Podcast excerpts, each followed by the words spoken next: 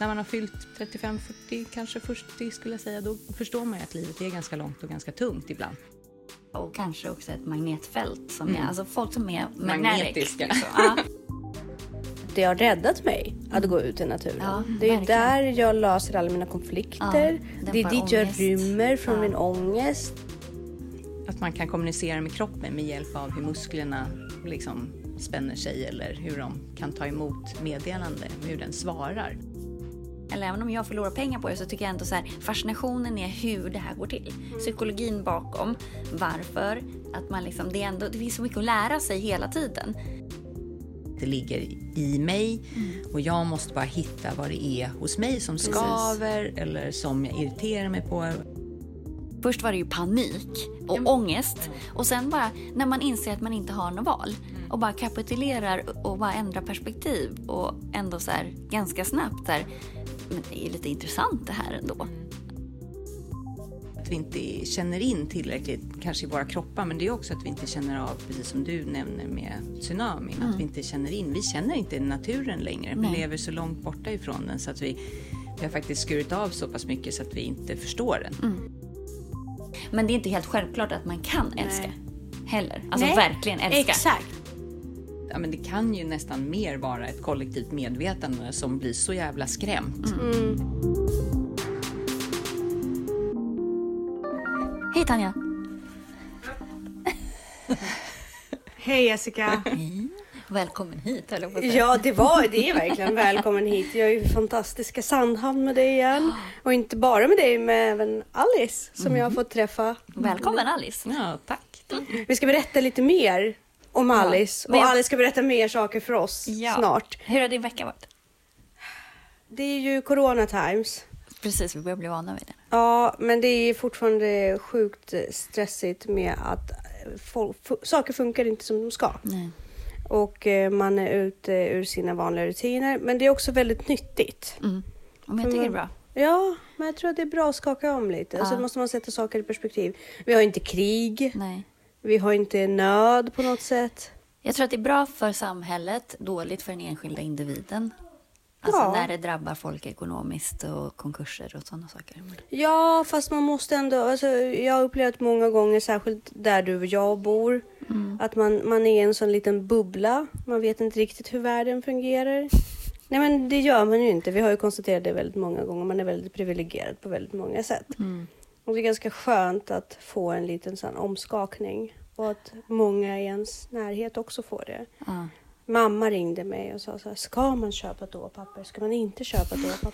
Köp inte toapapper skrek jag till henne. Sluta! Jag använder sunt förnuft. Ja, men jag menar, vad tänker du? Du kommer från Sovjet. Du har väl varit med om värre tider än, än det här? Hon bara, jo jag vet, men jag kommer inte ihåg hur det funkar riktigt. Jag bara, du kommer dit om det blir om det går nöd på toapapper. Mm. Vi tänkte i det här avsnittet prata lite grann om eh, återknyta till det här med självmord. Det här att själen söker sig någon annanstans. Precis. Men innan vi gör det så säger vi Varmt välkomna, välkomna, till Ansvarspodden.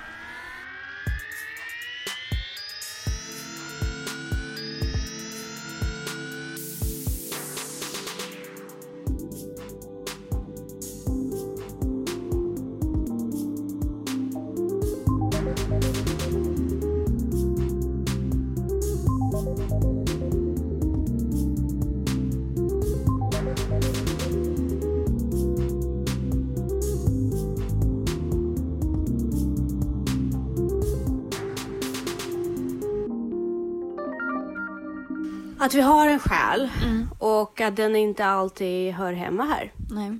Eventuellt. För den känslan har jag ofta upplevt. Och att eh, jag försöker och försöker och försöker fasa, pa- passa in. Och ju mer jag försöker passa in desto mer kommer energin ut ur mig. Mm. Jag måste bara på något sätt acceptera. Och det är det där som är, är dilemmat. För självmord är ju fruktansvärt för de som blir lämnade kvar. Exakt. Eh, Men det kan ju vara en lättnad för den som gör det. Förhoppningsvis. Ja, men där har vi ju båda varit ganska strängt konstaterade att har man valt att skaffa barn, då har man sagt sig ifrån sig rätten Ja, att ta sitt eget liv. För då har, man ju ett ansvar i det här livet som man faktiskt måste fullfölja. Ja. Måste ta upp. Precis. Men vad är din erfarenhet med det här med att själen, själen ska någon annanstans? Hur tänker du? Men jag tänker nog det? mer det här med ansvar tror jag också att jag ser lite mer på att alltså när vi tar eh, vi förkroppsligar oss själva, vi kommer till jorden. Jag tror ju att vi kanske har gjort ett val innan. Alltså att vi kanske kommer någonstans ifrån eh, som vi kanske har minnen av och därför kanske inte känner oss riktigt, riktigt här på jorden som vi skulle vara här för det är så annorlunda med att ha en kropp och vi kanske kommer från ett ställe där vi inte har haft kropp. Men när vi tog det beslutet att födas på jorden så tror jag att vi an, liksom antog vissa uppgifter och vissa levnadsuppgifter och det betyder ju också att vi har det till de människorna vi är nära. Eh, Det är inte bara jag som ska utföra dem utan jag utför dem ju för min son eller för dem jag älskar runt omkring eller för, mitt, liksom för det samhälle som jag är född in till. Så eh, ja, jag, det kanske inte är att jag går runt med den livsuppgiften i huvudet hela tiden. Men liksom vid sådana tillfällen, så när jag tänker liksom till på sånt, då är det kanske att vi har en större livsuppgift. Att vi inte ska ge upp på den, utan vi ska våga utmana den. För att om vi inte tar det steget och orkar igenom, då kommer vi ändå födas om på nytt. För då är vi ändå tillbaka där vi var och säger en gång till att ja men just det, jag skulle ju lära mig någonting. Det var ju någonting jag ville lära mig. Och det livet, ja, när man har fyllt 35, 40, kanske 40 skulle jag säga, då förstår man ju att livet är ganska långt och ganska tungt ibland. Eh, Och går rätt fort också. Ja, det går både fort och långsamt. Ja. Och man förstår senare i livet hur tungt det kan vara. Man kanske får någon sån här ungdomsdepressioner, men liksom när man blir äldre då, då har man mycket mer ansvar. Och Det är mycket tyngre att ta. Liksom. Och så vet man att man har barn runt omkring eller folk man älskar som faktiskt måste leva med att de känner av att ja, men mamma ler men hon verkar ju inte glad på insidan. Exakt. Men du jobbar ju med såna här saker nu. Mm. Eh, Men du har ju inte alltid gjort det.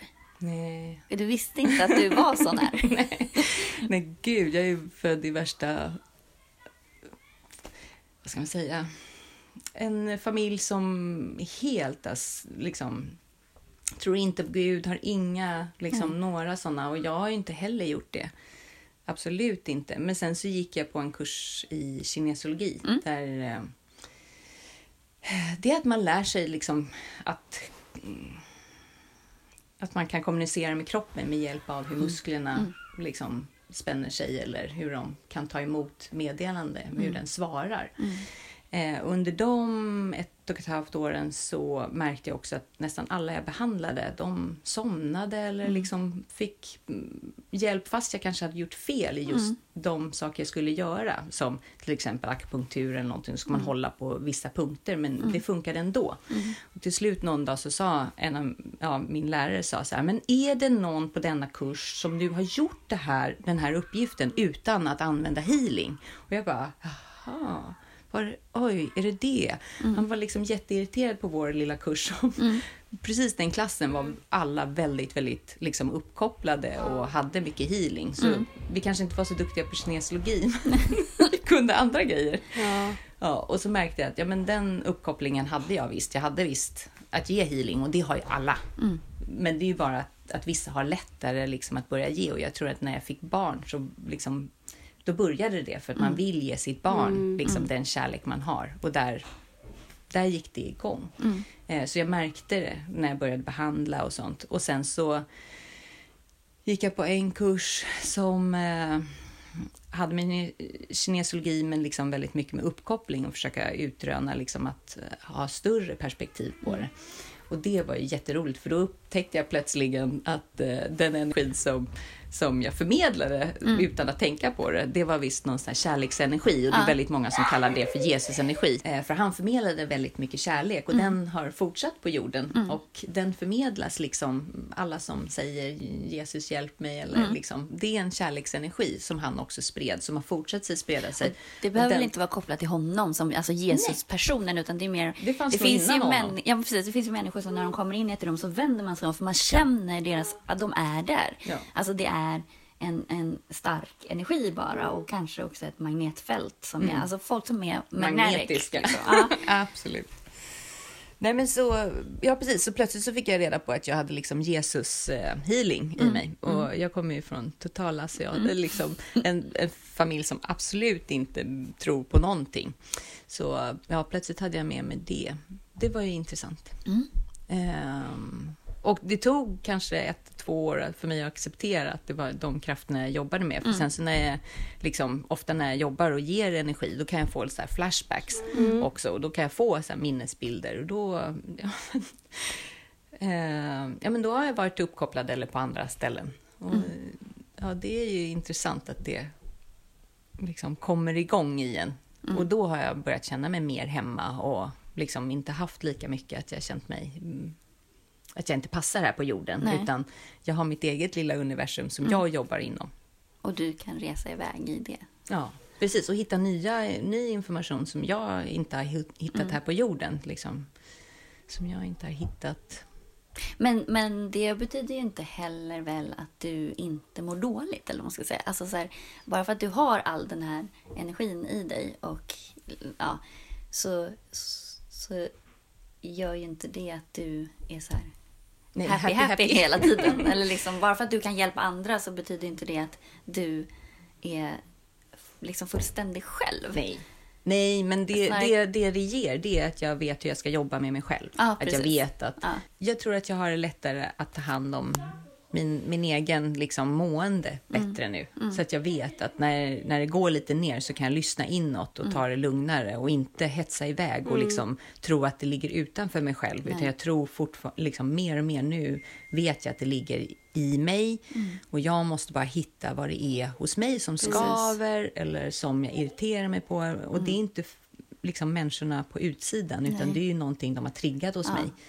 Och om jag är för långt bort från mig själv så måste jag liksom ta mig tillbaka och det gör jag genom meditation och liksom, och ibland också behandlingar av andra människor. Men liksom att jag känner in mig själv igen och känner den tryggheten. Så då Och mår jag bättre. tryggheten att vila i ångest också, tänker Ja. jag. Det Liksom. Låta det passera. Oftast, na, oftast så har jag mer att jag, liksom, jag mediterar och så Mm. frågar liksom, mitt högre jag och liksom, mina guider frågar vad, vad är det? Mm. Liksom, var, var mår jag dåligt? Vad är det som händer? Och då får jag mycket så här, det är en inre röst som Mm. Jag kan kommunicera med på ett lättare sätt efter nu några år av practice. Så, men det tar ett tag att Men jag har en fråga till dig. Dina nära och kära, hur, hur tar de det när du går och söker efter de här svaren på insida? Eh, Jag har en himla tur. Jag har träffat en partner som, som också är väldigt känslig, som är... Eh, kanske inte utvecklat det, men är väldigt seende. Ja. Så han eh, känner av, mm, från början när vi träffades och jag kunde ge honom någon behandling så, där, så, så kände han av precis det jag gjorde och såg ju mer än vad jag brukar se.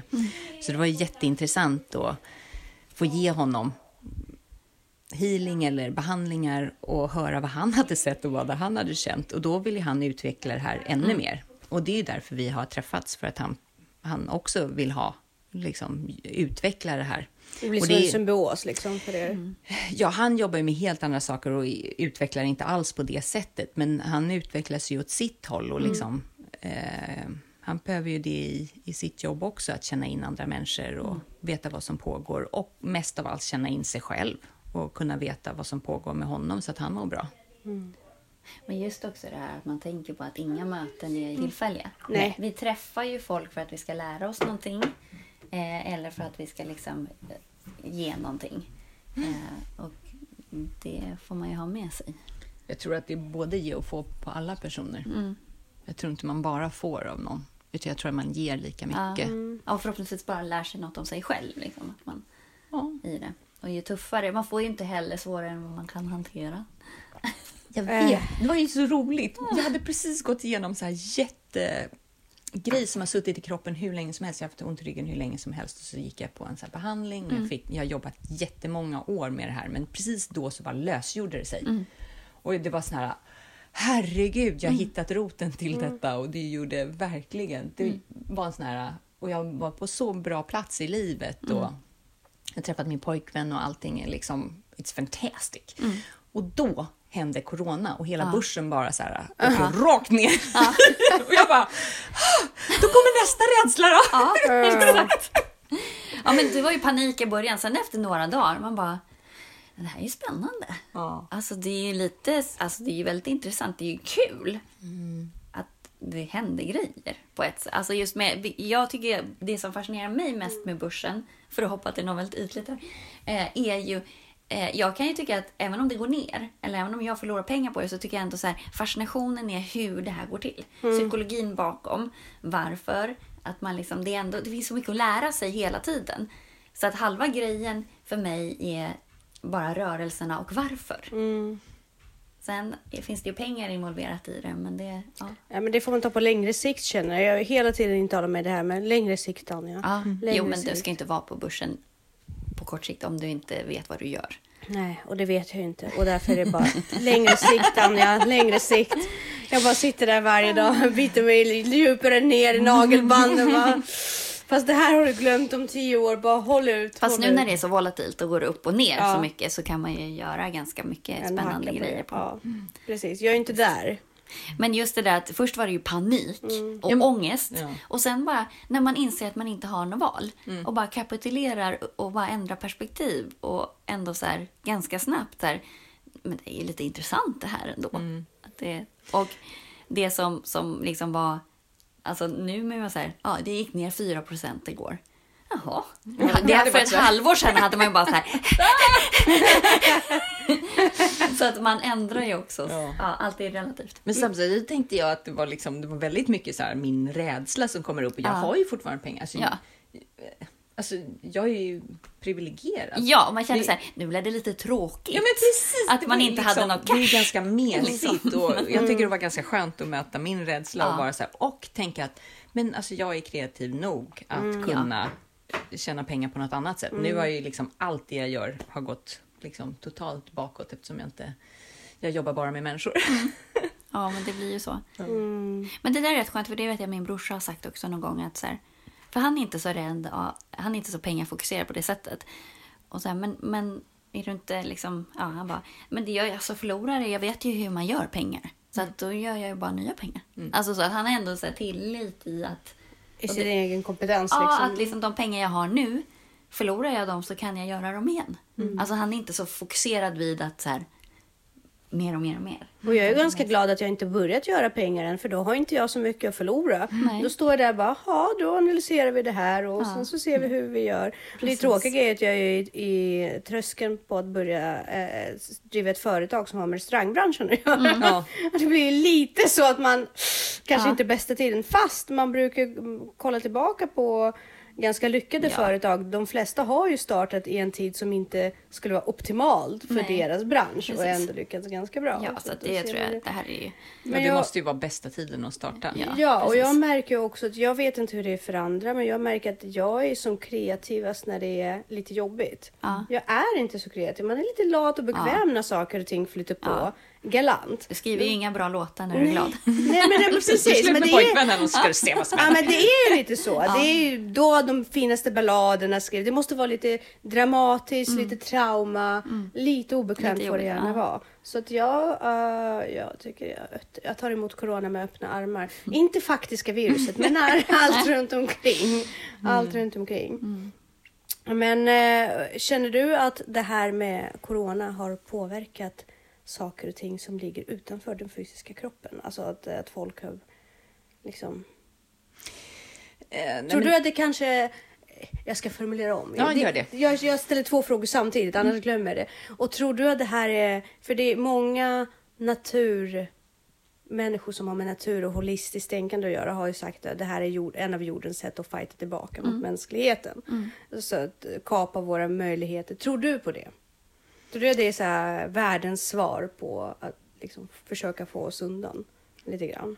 Nej, jag tror att vi har ett kollektivt medvetande som jag tror om vi alla tänker på mm. liksom, systemet som vi har levt i så mm. är det ju över våra tillgångar och mm. vi vet alla om det. Mm. Och vi har ju försökt att begränsa oss själva och frågat mm. regeringen att göra det och så händer det inte. Nej. Jag tror på något sätt så är det ett kollektivt, liksom corona kommer, det är ju inte värre, ja, okej viruset är lite värre än just eh, de som har varit, men fler har ju inte dött än Nej. vid mm. vinterkräksjukan eller något annat. Mm. Så därför så tror jag att det är liksom, ja men det kan ju nästan mer vara ett kollektivt medvetande som blir så jävla skrämt mm. eh, och skriver så mycket om det och ja. skrämmer upp sig själv ja. och bara, jag måste köpa toalettpapper för 15 mm. år framåt och stoppa det i... Mm. för det finns ju ekonomiska intressen i det här, det finns politiska intressen och ja. sen får man ju också inte glömma att det här är ju inte konstigt givet att världen blir mindre och mindre och mindre. Vi rör oss snabbare, vi blir blandat snabbare. Det är inte så konstigt att det sprids saker snabbare ja. mellan människor.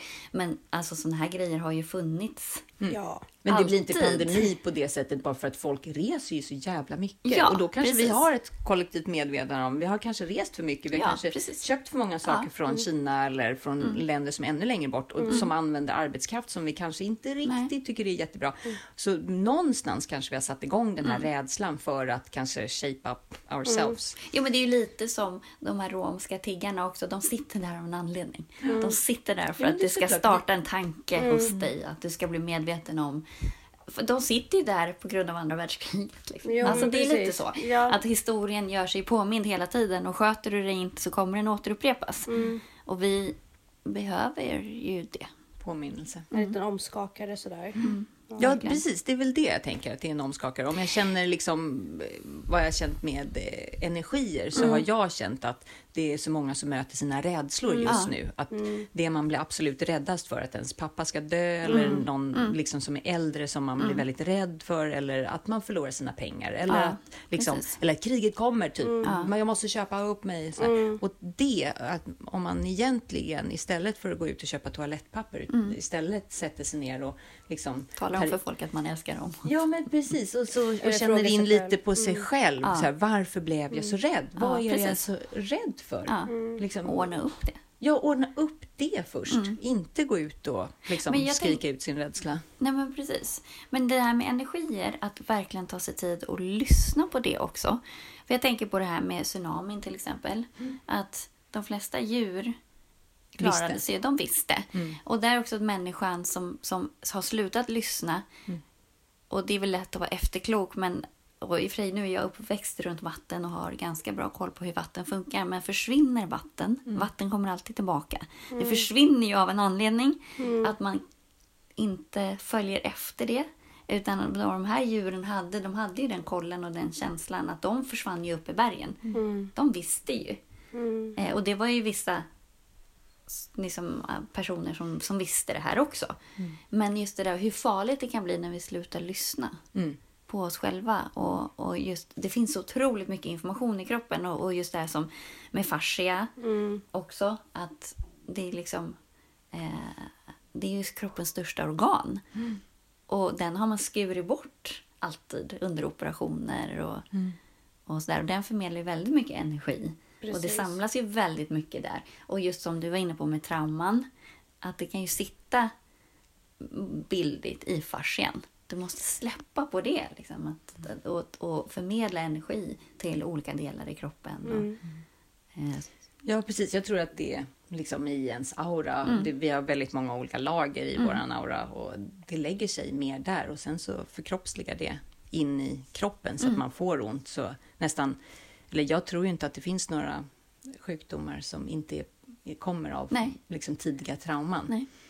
Jag håller med. Jag tror inte att det bara råkar komma. Nej. Eh. Och framförallt alltså skador. Mm, Överbelastningsskador, mm, mm. ålderskrämpor. Mm. Det är ju bara att man ja, inte har lyssnat på kroppen och att man felbelastar och att man det är lite som du brukar säga om människor, att mm. människor sällan förvånar dig. Nej. Det är lite samma princip, att man har ju sett det komma. Så man ja, är måste, efter. Ja. Så det, det är lite samma tanke. Tank, tanke där. Liksom, ja. att är man tillräckligt uppmärksammad mm. så kommer man liksom i förväg veta att vart man kan förvänta sig att det kommer ja. att sätta sig. Mm. Det kan jag ju säga redan nu att jag kommer liksom ha knäproblem för det när det börjar regna eller när man är lite övertränad Mm. så börjar det komma, det som man känner det. Men det kan man ju också gå in i ett tidigt stadie och kolla så här, vad, Precis, vad, och börja förebygga och tänka vad skulle till. det kunna bero på? Så att Precis. du inte går så långt att du utvecklar artros till exempel för du har felbelastat så länge eller struntat i att lyssna på det. Ja. Så det börjar ju göra ont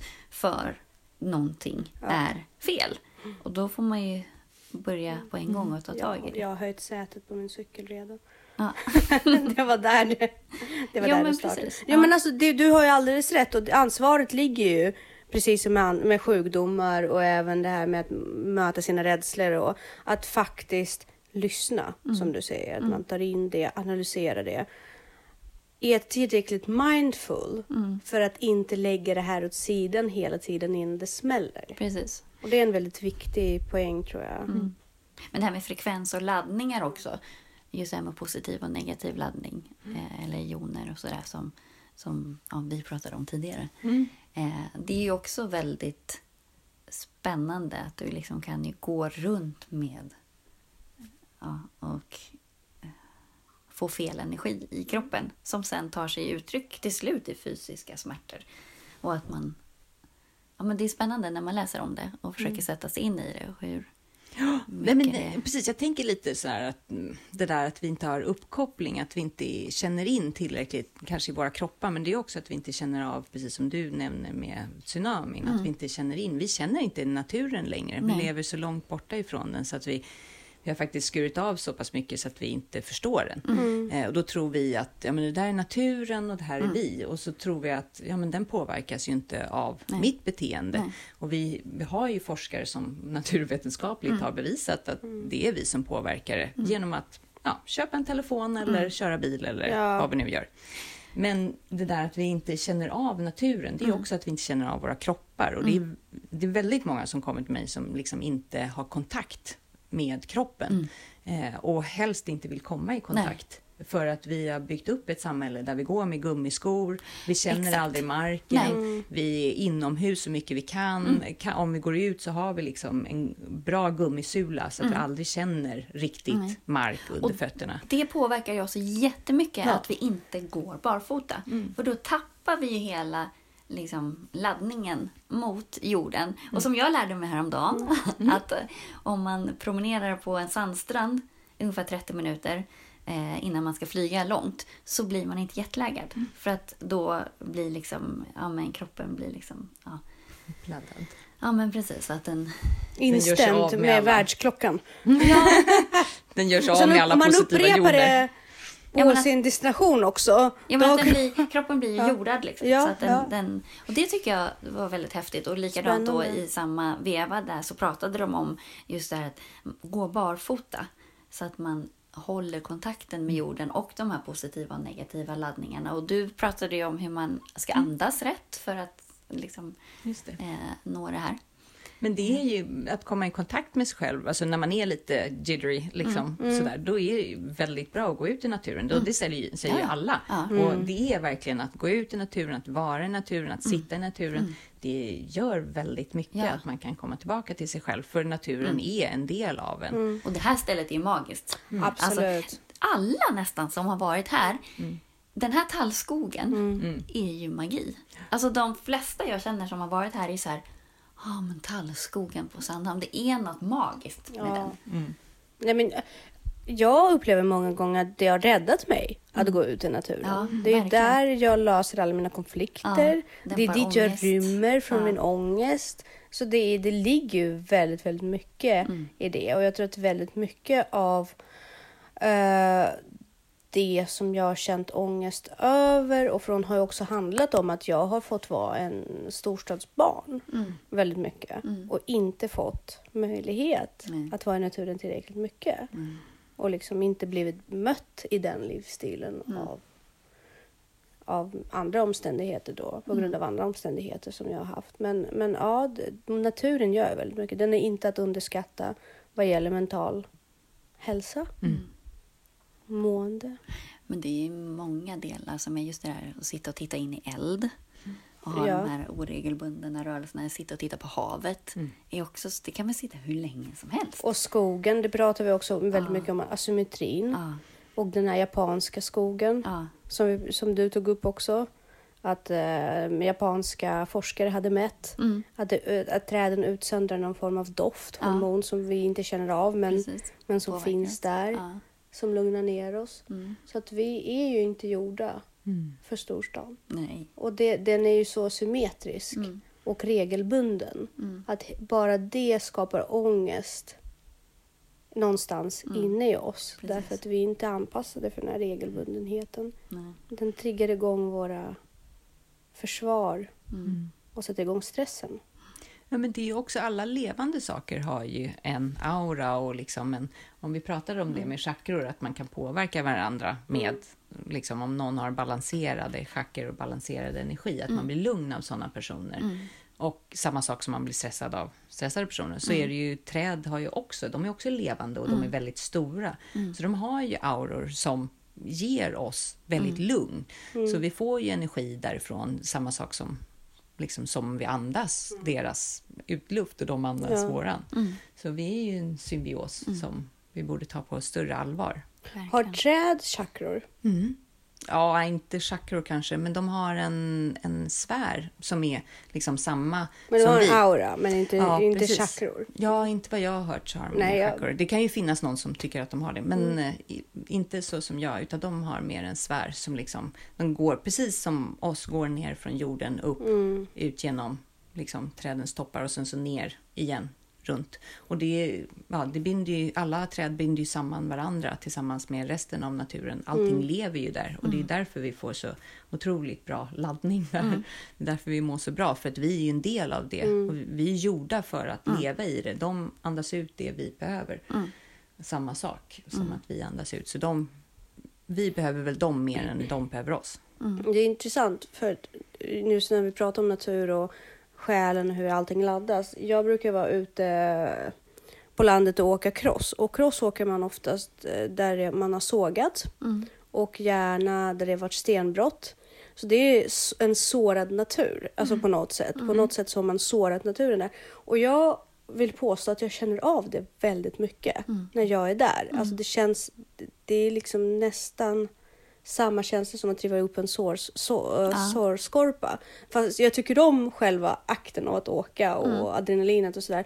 Men just den miljön, den vill man bort ifrån när man har åkt färdigt. Det känns nästan så. Det känns så liksom, jag vet inte, det, det är svårt att förklara men det är ri- liksom riktigt skadad. Det känns Ja, fel. är Samtidigt som man så. åker lite därifrån och det är urskog och Ja, så är man liksom, då känner man så här, och där vill man nästan inte åka cross. Nej. För man vill inte störa. Jag tänkte en fråga. Vad är, hur märker man, eh, vad är symptomen om man har för mycket, alltså om man är för positivt laddad till exempel kontra negativt? Hur, hur, märker, hur kan man känner- veta det? Alltså, vi har väl alla olika så här sätt att känna. Men de flesta känner ju att det gör ont i kroppen. Eller, Och det är, ju, det är ju sånt det, liksom, det blir spänningar och sånt. Det är ju som när ett åskoväder kommer in. Då kan ju många känna en huvudvärk. Det blir liksom ett tryck på hela kroppen. Och där, när det är över, när det har regnat över, då kommer negativa joner in och man får andas in det och man, liksom, man får en sån otrolig fräschhet. Och det är ju, alltså, det är väl så man kan förklara ungefär hur man känner det kroppsligt. Att, det, att man bara känner att det är liksom obalans. Men jag måste ju säga att det finns väldigt många människor som inte känner in lika mycket och som kanske inte är så Nej. liksom, så vad heter det, sensitive, så eh, känsliga. Som bara, vadå? Jaha, åskväder, ja, men vadå? Det var väl inte så farligt. Nej. Och vissa är ju så här, jag kan känna det om tre dagar, då jävlar. Väderskallar. Ja. Ja. Oh, ja. Ja. ja. Så alla har nog olika uttryck. Ja. Du vet den här gikttån Ja. och Ja. någon huvudvärk eller Men det är det någonting. som jag, tycker är så fascinerande. att Alla de här huskurerna och gamla så här hokus pokus som folk höll på med stämmer ju. Och mycket Ja. kan man ju förklara rent fysiologiskt och, och logiskt nu. Men att de har så här, det låg någonting i det. Så här, kan du inte sova så drick varm mjölk. Ja, men det är för att det är serotonin och liksom oxytocin i mjölken. Och så här. Att vi börjar kunna förklara allt det här hokus pokuset. Ja. Och det är ju väldigt häftigt att folk har ju vetat. Man visste ju redan under antiken det här med fascia och så. Sen har man glömt bort det. Så att jag tycker det är Men det är väl svintufft. det liksom som vårt samhälle har glömt, alltså att vara i kontakt med naturen. Det är också de här alla, allt som var vetenskap. Alltså sånt vi faktiskt visste genom erfarenhet, inte att vi har sett det på Nej. ettor och nollor på en Precis. dator. Och, ja, när det är naturvetenskapligt bevisat i den, det samhälle vi bor i nu så är det liksom, ja, nu börjar man kunna. Men det har varit en lång tradition av att man måste bevisa allting. Och det, det har tagit bort väldigt mycket kunskap som har funnits. Ja, för har vi inte instrument för att bevisa det, då känns det som att det blir obefogat på något sätt. Och då bortser vi från det i alla fall. Och sen tills man har skapat de instrumenten, då har man ju glömt kunskapen precis som med fascia. Och då är ju det... Då har man ju glömt det, då har man förlorat det. Då måste man återuppfinna hjulet. Och det tampas man ganska mycket med. Ja, Jag tycker Sverige är väldigt mycket så. Det här ska vara läkarvetenskap och vetenskapen har väldigt hög liksom, rang. Att, och det är över liksom, alla de här äh, som kanske känner in eller har natur... Eh, krafter eller, eh, eller men hälso... i österländsk medicin. Ja, precis. Hela österländska medicinen är ju baserad på alla vet att det finns kraftfält och att det finns energibanor i kroppen. Det är inte konstigt. Men då att liksom som en 1800-talsperson börja dissekera kroppen för att hitta dem, det är, ja, det är på den nivån som jag tycker att, att det har funnits en vetenskap för ganska lång tid. Eh, som jag hoppas börjar ändras nu. Ja. Ja, men det är super, super spännande. Det är verkligen det. Jag är ju väldigt eh, fortfarande intresserad av eh, din själsliga resa. Du har berättat lite grann eh, i början, innan vi började spela in, hur du, hur du har upptäckt det här hos dig själv. Kan kan inte du bara göra det för våra lyssnare? För det här, jag, jag kände delvis igen mig. Jag hoppas jag kan känna igen mig mer när du berättar andra gång. Men jag har ju som sagt haft en känsla av att, av att jag inte tillhör. Och du berättar ju att det är ungefär samma sak som du har gått igenom. Och när du fick barn, hur gammal var du? Får man fråga hur gammal du är nu? Ja, då, jag är 46. Ja. Jag var 38 då. När du fick barn? Och att det öppnade upp lite grann. Ja, någon sån här alltså, kärlek till barnet. Det, det växer ju sig väldigt, väldigt starkt. Det är så Alltså, villkorslöst också. ja. Det är så oändligt. Ja, det är första gången man får älska hur mycket Ja. man vill. Man får bara få ösa ut kärlek. Gud, jag önskar verkligen så mycket att jag kunde känna igen det där. Alltså jag, Fast det gör det ju på ditt sätt. ja, fast du vet. Men det här... alltså, det var ju inte någon, någon fantastisk rostid. Alltså bara att det, allting var rosenrött. Det var ju, jag var ju skittrött och allting var jättejobbigt. Men det finns ju en, liksom en urkraft som växer i en som man bara, jag ska ta hand om dig vad jag än gör. det Ja, håller jag ja, med om. Och det, det, det jag. som jag skulle vilja liksom uttrycka det som är också det här att det finns ingen rädsla av att bli sviken av det här Mm. barnet. Alltså det är totalt liksom... Alltså, Man får ge hur mycket Prestation. man Ja. vill. Prestationslöst. ja. Fast det, det har aldrig varit det hos mig. Jag sätter ju alltid prestation i mig, till mig. Jag avbröt din berättelse, förlåt. Jag bara, Nej, nej, jag nej, bara fortsätt. Så, Det var jag ju bara intressant. såg hur ni båda två bara blev så här. Det lyste upp i era ögon och så Ja, bara, ja. ja det här är portalen av kärlek som bara öser. Ja, men jag kan nog säga så här, att, att bli mamma, Det det var var, en- inte, det, det är inte svaret på livets, det är inte Nej. livets gåta. Nej, men nej. just den här äh, känslan, men det känner jag är väldigt mycket gentemot min partner också. Mm. Att det här totalt, alltså det spelar ingen roll vad du gör, jag kommer alltid älska dig. Att det är så här, eh, så att jag känner nog det mot honom också. Mm. Att det är det här totalt villkorslösa. Eh, sen så kan det, sen kan man ju hamna i en situation att man säger, okej, det är inte sunt att fortsätta leva i det här och så, Mm. men jag kommer alltid älska honom. Du måste vara världens svin. Alltså jag älskar det. Alltså jag kan säga så här, villkorslös kärlek. Det upplevde det, det har inte jag upplevt gentemot Elisabeth förrän nu. Nej. För att hon har börjat ge gensvar på det. Alltså för att hon har börjat bli bättre. Hon har börjat komma upp till måtten. Jag vet, det låter så här hemskt. Jag, Men du har aldrig- jag tror inte alls att det är mått. också. Jag tror inte alls att det är mått på det sättet, utan det är ett gensvar. Man behöver kommunikation. Ja, jag kände inte henne. Jag kunde inte älska henne på det sättet. För att jag kände inte henne. Ja, men du, alltså, Jag tror att- ja, du, du älskar henne, men dimensionerna blir ju fler och fler ju närmare du kommer en människa. Ja. Och ett barn, ens eget barn, behöver inte vara ens biologiska barn. Jag Nej, tycka nej, här, det tror jag inte alltså, Jag skulle ju kunna ta till mig ett adopterat barn lika väl. Det är bara att du går in Ja, det tror jag i med. det, liksom, den här individen litar jag så fullständigt mycket på. Mm. Att, och det, man hänger sig. Mm. Och det ligger ju hos en själv också att ha den förmågan att älska. Det är man ju inte född med Nej. heller. Eller man kanske är född med det och sen kanske det försvinner. Men det är inte helt självklart att man kan älska. Nej. Heller. Alltså Nej, verkligen älska. Exakt. Exakt. Och det är också väldigt intressant. Därför det är som du säger, man kommer försvara det barnet. Man kommer göra allting för det barnet överlever. Men det här, den här villkorslösa kärleken eller att man bara blir så här, Du vet, så.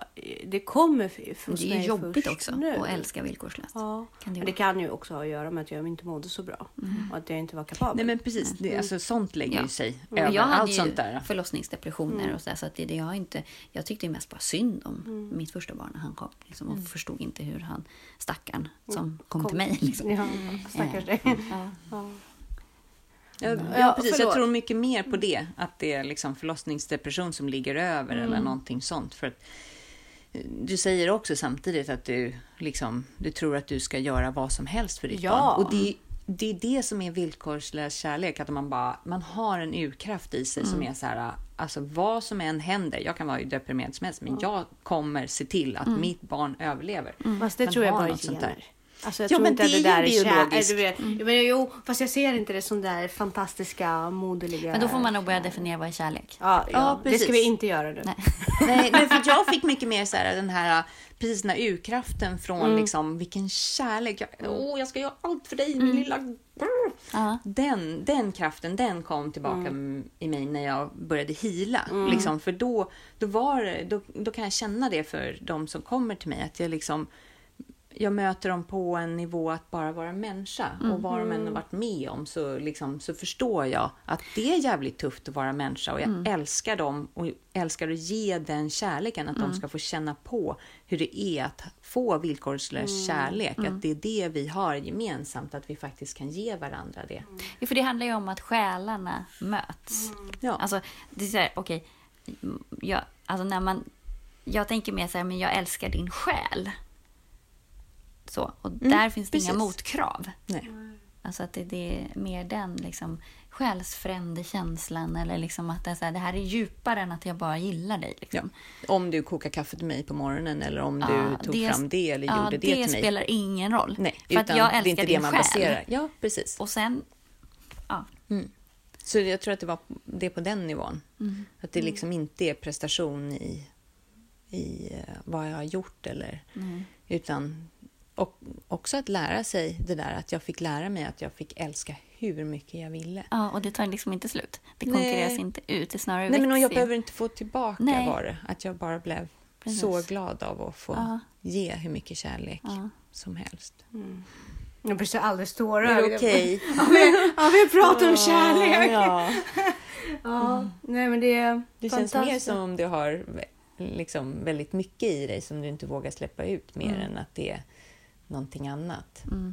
Jag vet inte. Mm. Jag är nog lite... Det känns som att jag har, blivit lite, jag har fått lite knutar Mm. i mitt system.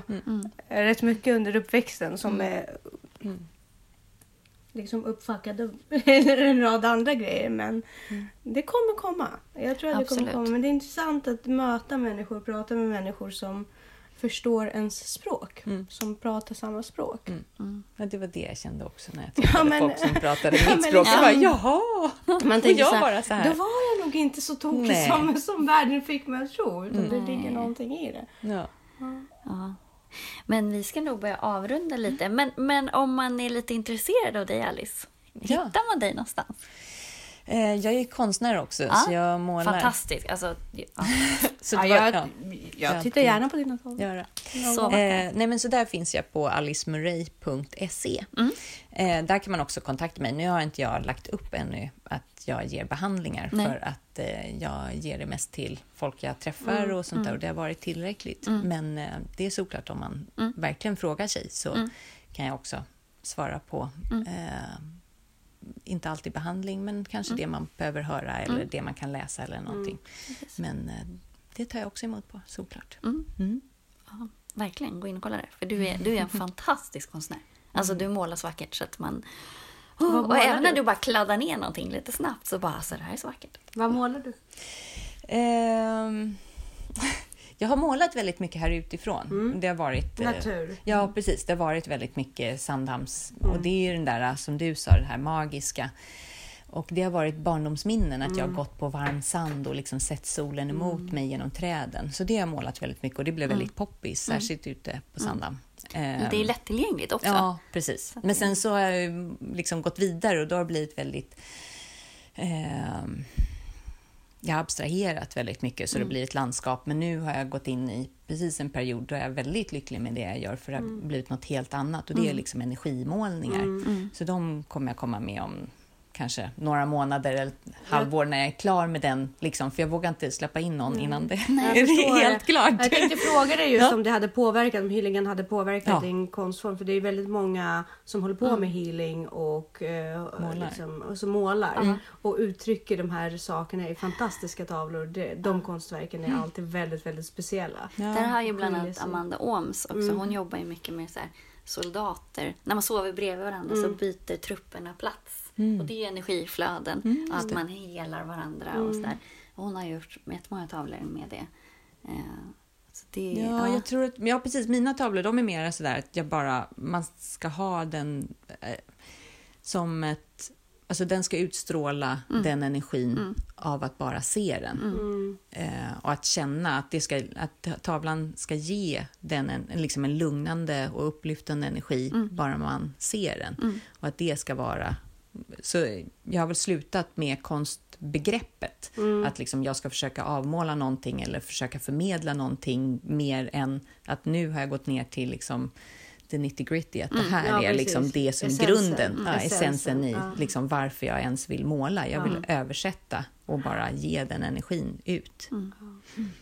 Ja, och det är vad fantastiskt härligt. att ta del av den sidan sen. Ja, Uh, jag tror att den är ganska nära. Jag tror att konstnärskap är ganska nära till att Ja. känna in liksom Ja, strömningar och sådär. Så jag tror Ja, inte att det är helt galet att jag, Nej. är helt, att jag gör båda. Nej, gud Utan nej, verkligen Det har inte. verkligen med varandra att göra. Men jag blev väldigt glad när jag hittade den här senaste. Mm. Sådär att jag vågade gå ut i någonting helt annorlunda. Och Det gjorde mig jätteglad. Så.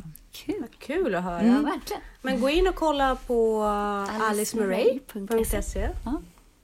Ja. Kul. Vi- Vilket givande samtal det här blev. Ute i Sandhamn. Jag tycker det var jätteroligt. Ja, jättekul. Tack så jättemycket. Men vi säger tack och hej. Tack och hej. Tack och hej.